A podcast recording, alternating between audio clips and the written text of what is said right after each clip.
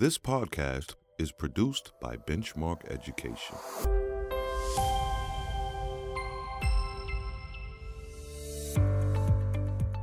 The Science of Reading. You've probably read about it in professional journals or online. It refers to a body of research about how students learn to read. But what do our discussions around the science of reading look like? Can we expand them? Is part of the conversation missing? I'm Kevin Carlson, and this is Teachers Talk Shop. I like to think of sciences of reading, that would be a plural, because we are beneficiaries of a really vast amount of knowledge that's been generated by research over the last 50 years. That is Dr. Peter Afflerbach. Peter is a professor of reading in the Department of Teaching and Learning, Policy and Leadership at the University of Maryland. He is the author of numerous books and articles on reading, instruction, and assessment, and his research focuses on reading comprehension, strategies and processes, verbal reporting, and mindfulness. Dr. Afflerbach suggests taking a broader view of the science available that can help in the instruction of developing readers. Today's conversation Authentic Reading Expanding the Science of Reading. So, Peter, let's start off. What's going on with the science of reading these days? Uh, the science of reading. Well, um, I think it's really good that we have a science of reading. We can learn a lot from it. I uh, I'm worried that the science of reading is um, being either misrepresented or undersampled, and it's uh, being used to hold up particular arguments for ways of uh, delivering instruction for kids who are learning how to read. But I think uh, the narrowness in which the science of reading is uh, currently being portrayed is you know ultimately not good for teachers. It's certainly not good for developing readers. Talk some more about that. What's what is it not telling us about uh, successful reading development? Well the uh, you know i would say about 95% of the uh, media items that i've come across in the past year that have science of reading in them 95% uh, are focused on phonics and developing phonemic awareness. And uh, while phonics and phonemic awareness are essential for learning how to be a good reader, they're really just a slice um, of, of all that students need. You know, they're a slice of the, the big five that uh, include phonics, phonemic awareness, vocabulary, fluency, and ultimately comprehension, which is why we read in the first place. I like to think of sciences of reading, that would be a plural, because we are beneficiaries of a really vast amount of knowledge that's been generated by research over the last 50 years in fields that are affiliated with reading.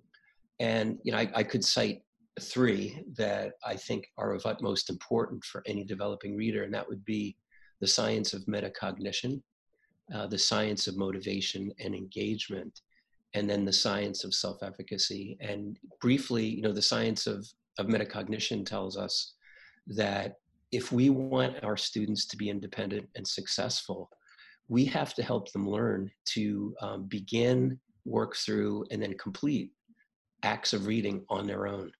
And if there's not instruction that's doing that, it's difficult for some of our students to learn how to be independent and successful. Um, in terms of motivation and engagement, you know, all all accomplished teachers know that the best lesson um, is not really worth a hill of beans if our students are not motivated to begin the lesson and then don't get engaged while they're in the midst of the lesson. And then finally, um, self-efficacy. I, the, the science of self-efficacy is about um, how children develop a belief in themselves and whether or not this belief is in the direction of I can do it sort of like the little engine that could or can, or in the direction of I've had so many experiences with reading that have been negative and have involved failure that I don't really believe that I could succeed at reading. And the research in self efficacy, for example, um, demonstrates that students who are not highly self efficacious or who don't have self efficacy are often the ones who struggle in reading. So, how does that translate into instruction? Well, um, an, an ideal instructional program in reading in elementary school is one that definitely taps into the, the five pillars of No Child Left Behind, which would be phonics, fluency, phonemic awareness, vocabulary, and comprehension. But that also builds in attention to how do we help kids develop metacognition? How do we help them monitor their comprehension as they go through a text? How do we help kids become motivated? You know, whether it's beginning with extrinsic motivation, but eventually intrinsic, so that we help ch- children develop a love for reading and a want to return to acts of reading. And then, how do we help children um, move through successive reading experiences so that they develop self efficacy in reading, so that they come to believe that they can succeed when they read? Those are all really important sciences of reading. Again, the plural is on sciences of reading. Let's talk a little bit about content knowledge. How does content knowledge play into the um, toolbox of a successful reader? It turns out, you know, content knowledge is another thing that's really at the center of any successful reader. And it, it has a couple of ways into an act of reading to make it successful. We know that students, um, in addition to the skills and strategies that they bring to reading, the students have to have, at a minimum, the um, appropriate level of content knowledge to interpret and construct meaning from the text that they're reading. And so we, we need to think about that type of content knowledge as um, a precursor to good reading. So it, it's, it's a must have for anybody starting an active reading. But content knowledge is also um, in school it's it's really the purpose of reading uh, in many cases we we ask kids to read history and social studies texts and to read science texts and to read uh, poems and literature to gain knowledge for themselves uh, in relation to school standards and hopefully in relation to making their lives more rich and meaningful. And so the the thing that's really important is not only that we must help students develop a, a level of content knowledge for entry into any text to be successful, but that we also need to remember that we read to construct meaning and that that meaning, many cases in, in school, is content knowledge. After the break, how building content knowledge and learning skills and strategies can go hand in hand. Stay with us. In Meaningful Reading Assessment from PD Essentials, Peter Afflerbach teams up with literacy expert Adria Klein to examine the link between instruction and assessment and provide a practical blueprint for becoming fluent in meaningful assessment routines. Learn more at www.benchmarkeducation.com slash pdessentials. Go teach brilliantly. What are some ways that building content knowledge and learning skills and strategies can be intertwined in instruction. Yeah, well, I'm I'm really glad you used the word intertwined. I'm, I'm a I'm a big vocabulary fan also, but um, strategy and skill instruction and content knowledge gain. Um, in in the last decade or two, they've sometimes been posed as oppositional. There have been arguments made that students don't really need to learn strategies and skills. It's really about um, giving them enough content knowledge to understand the text that they're reading. And then on the other side, it might be let's teach these series of generic uh, comprehension strategies, let's say prediction and synthesis and summarization. And like so many things in life, the the middle ground to me is is most is the best explanation of what we need to do. So that would be we need to teach strategies and skills. It turns out that the most accomplished readers in any area are very strategic and they're very skillful. So, um, a child who's in second grade or fourth grade or sixth grade who's able to look at a title and a, couple of subheads and read the first paragraph of a text, and if it has illustrations, add that to the mix, and then make an accurate prediction mm. about what the text will be about is is being strategic but I would also note that that prediction is going to be based on the content knowledge that the student already has. And it, and it, to take that another step, um, content knowledge is is the thing that fuels strategy use. We want students to learn new content. We don't want them to just be these people who exhibit the ability to use strategies, but we want them to uh, build meaning or construct meaning using strategies in a content area. So the the intertwinedness of strategy and content knowledge, strategy and skill, and content knowledge, I think is a hallmark of a successful reading program. Can you speak to how um, reading researchers address issues of racial and cultural ethnic background when designing studies about content knowledge?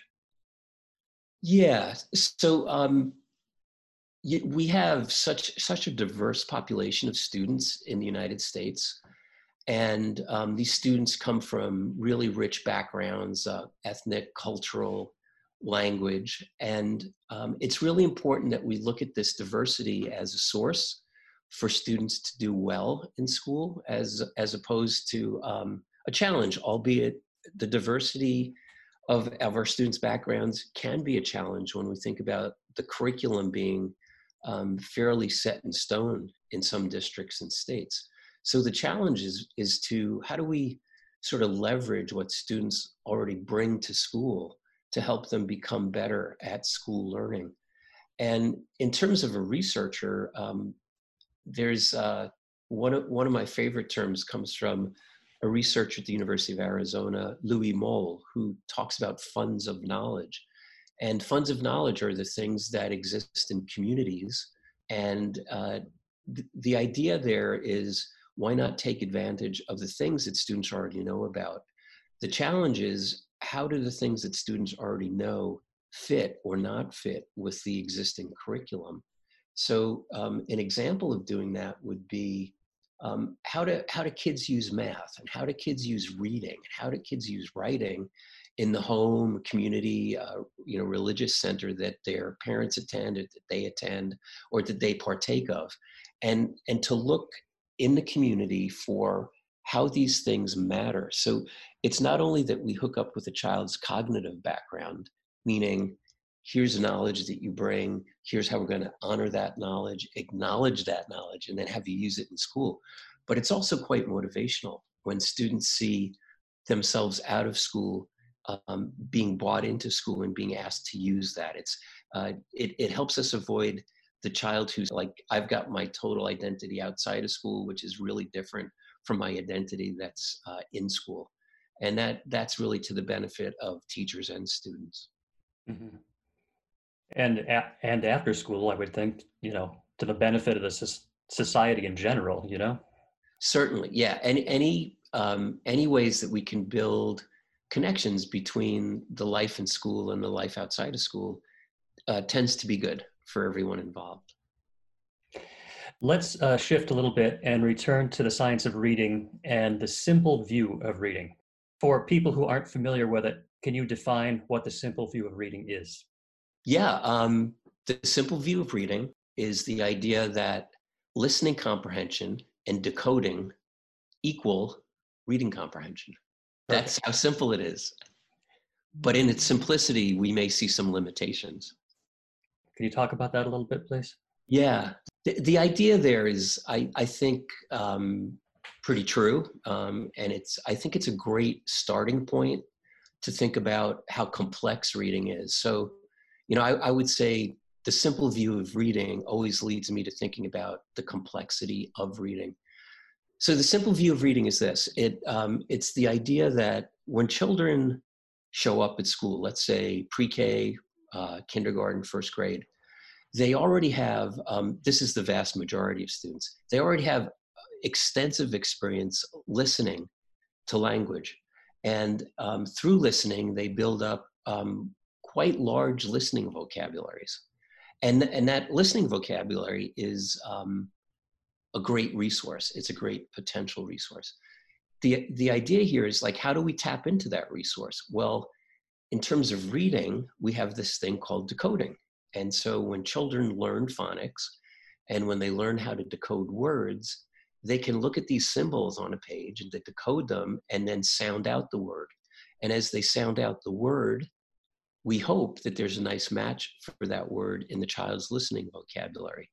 And so the decoding, um, taking print and turning it into sound, and then matching that sound counterpart to the printed word, to which in the child's listening vocabulary equals comprehension, right? So that's why it's so simple, but but that's also why it's so limited in explaining the, really the full array of things that a student has to do to develop into a successful and independent reader. So, um, what the simple view of reading doesn't get at, you know, this is just the first run from a, a thousand feet up view, would be um, metacognition. I talked about that earlier. The simple view of reading is silent as to how a child would manage the uh, the complex acts of reading, like how do you take a text that you have a little bit of knowledge for, and how do you read it? And then how do you take what you've comprehended, if you hopefully have comprehended it, to answer questions or to apply the knowledge that you gain from reading in a task that your teacher has um, asked you to partake of, right? Uh, in addition to metacognition, the simple view of reading is silent to things like motivation and engagement. Um, every teacher knows that a motivated reader is going to be attentive, is going to be giving effort, is going to be concentrating on the task at hand. And that motivation means the job will be, be well done in relation to the strategies and skills that the reader has. Um, in addition to that, we could go back to self efficacy and the idea that if you have 10 students and um, five of them are high self efficacy, they believe in themselves because they've had consistently successful experiences with reading. And you compare that with a group of five students who have had a lot of failure experiences with reading. You know that the application of skills and strategies is going to be varied based on that self efficacy because the low self efficacy students don't believe that they can succeed. They've had too many failure experiences. And so when that group of low self efficacy students starts encountering difficulties, a challenge to decoding or to comprehending a complex sentence or putting sentences together through a paragraph to come up with a main idea, those children are more apt to bail out of the entire act of reading than their counterparts who have had success experiences and know that they can work through difficulties if they attend and if they apply their strategies and skills. After the break, Peter digs into the research that expands beyond the simple view of reading. Stay with us. Phonics instruction. It's key to every child's ability to read. For students in grades K to 5 who need extra support, there is a new program for Tier 3 intervention. Benchmark Phonics Intervention Developed with literacy expert Wiley Blevins, phonics intervention is based on current science of reading research and aligns with the tenets of structured literacy. The print and digital materials include a wealth of decodable texts, teacher's guides that support English learners and students with dyslexia, point of use professional development, and other explicit, systematic, multimodal tools to help accelerate students to literacy growth and mastery. Learn more at benchmarkphonics.com. Talk about the research that is expanding beyond that simple view of reading model. I, have mentioned in the sciences of reading things like metacognition, motivation and engagement, self efficacy. Um, in terms of reading comprehension, uh, we've we've learned quite a lot in the last two decades about how students, um, as they matriculate through the early grades in elementary school, and sometimes as early as uh, third or fourth grade, start getting into disciplinary reading. And in disciplinary reading, we know that comprehension is a result not only of applying strategies and skills, but it's about um, knowledge of the discipline. And if if anyone there is familiar with the idea of helping children learn to read like historians, I think this is a, really great, strong example of what the simple view of reading can't um, address. So we know that historians who who are real historians, they read text and they come up with interpretations of text and they make judgments about them. If you compare that to uh, history in the content areas in elementary school, it's quite different where we sometimes, or most of the time, ask kids to read to learn and memorize facts, you know, about dates and places and uh, people, and, and all wrapped up in historic events. But it turns out if you're reading like an historian, you have to learn new strategies and you have to have a new um, sort of epistemological stance towards the text that you read. And you're you're more a uh, a detective looking for texts that you believe to be accurate and trustworthy and reliable. And you need strategies and tools to do that. Um, the the simple view of reading is silent um, to that aspect of reading, which in my uh, view, is increasingly important for upper elementary school kids, middle school, and certainly high school kids. Um, another another aspect of reading that the silent view, the simple view of reading, is uh, silent to would be um, how do children determine that they're reading something that's factual? Or how do kids determine something that is an opinion as opposed to a fact? How do children determine that something they're reading is chock full of claims, but there's not much evidence to support the claims that an author is, ma- is making. There, there's much more nuance and there's much more complex strategy use to reading than the simple view of reading would have us believe. One of the things that fascinates me in the, the rhetoric around the science of reading is that um, m- much of it is ar- around this uh, logic. It's that um, we really need to pay attention to the mechanics of reading, such as phonics, because it's so clear from test scores that students are not able to read. Right? I, and I say, okay, well, let, let me pull that apart. Let me examine that statement or that logic. And when I think about it and examine it, here's what I come up with. The tests that um, students who are not doing well at are comprehension tests, right? So um, what the science of reading and people who use it in a, I would say, a very narrow way are saying is that a test of comprehension reveals that students' phonics are not well developed or not being used. And that is um, a somewhat legitimate inference that we can make from a test score. But when a test is focused on comprehension, there are other things that might be uh, worthy of our attention, like all of the other uh, reading skills and strategies, the ones in addition to phonics and the development of phonemic awareness. So um, we can look at uh, a student's test score and say, you know, it might be that this child has just not um, gotten there in terms of prosody and intonation and uh, rate and accuracy. So this child needs some uh, help with fluency. And we might look at a, a, comprehension test score and say part of why this child didn't do well might be because the, the vocabulary that the child brings to acts of reading just is not that well developed. And we also might look at a comprehension score and say, you know, it might be that the student needs more comprehension strategy instruction. And so I I can draw a line from a comprehension test score to the need for more comprehension instruction to the need for more vocabulary instruction and vocabulary learning.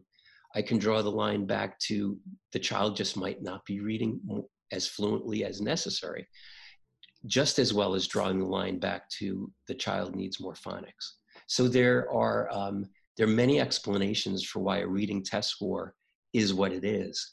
Uh, a lack of, of phonics is one, but I don't see the uh, argument a lack of phonics being any stronger than those other arguments like the child may need fluency the child may need vocabulary the child may actually need comprehension strategies and skills since this is a comprehension test.